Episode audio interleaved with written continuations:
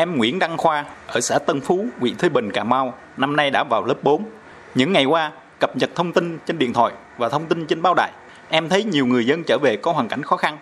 Đăng Khoa đã tỏ ra đồng cảm với em nhỏ không được may mắn như mình. Em đã đập heo đất lấy tiền để hỗ trợ mọi người. Khoa đã đưa hết gần 3 triệu đồng trong heo đất, chủ yếu từ tiền lì xì Tết năm rồi cho mẹ mua sữa, bánh, gửi vào các khu cách ly tập trung. Thật đáng quý khi biết rằng em Nguyễn Đăng Khoa đã bỏ dở ý định tích lũy tiền mua xe đạp điện để hỗ trợ những người khó khăn hơn mình. Ừ, năm nào con cũng ảnh với khen lắm. Con coi trên điện thoại á. Và không có đồ để ăn, chứ có trẻ em ờ, còn nhỏ hơn con, à, thiếu sữa. Đức ít được à, cũng rất nhiều. Khi nghe Đăng Khoa bày tỏ muốn đập heo đất để giúp đỡ mọi người, gia đình em đã rất tự hào. Chị Nguyễn Thị Thúy, mẹ Khoa đã bù thêm tiền để mua được nhiều sữa, bánh hơn gửi cho các em nhỏ trong khu cách ly. Bà ngoại Khoa thì mua gạo nếp rồi gọi con cháu lại cùng nhau làm bánh ú, bánh tét, hỗ trợ bà con về quê.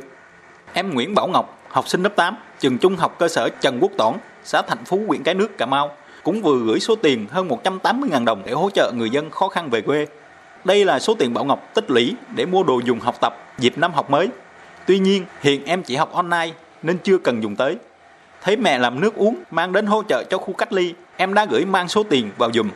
Người mẹ không khỏi xúc động và tự hào khi tiếp nhận bì thư có dòng chữ con gửi các cô chú và các em, chúc các cô chú và các em cách ly thật tốt. Chị Nguyễn Thị Điệp, mẹ Bảo Ngọc chia sẻ. Từ lớp 1 tới à, lớp 7 bé cũng được làm à, trực lớp, cũng học sinh giỏi. Nghỉ học thì cũng hay thường giúp à, đỡ mẹ công chuyện trong nhà. Chị rất vui mừng, nên bé nó còn nhỏ mà nó cũng có biết suy nghĩ như vậy đó. Rất vui mừng nhưng từ đây trở lên thì chị cũng cố gắng như vậy cho bé hiểu biết thêm để giúp đỡ người. Đăng Khoa và Bao Ngọc đều hành động vì nhiều người đang gặp khó cần giúp đỡ. Tuổi các em còn nhỏ, số tiền các em hỗ trợ cũng trong chừng mực của mình. Nhưng hành động của các em mang lại ý nghĩa thật lớn lao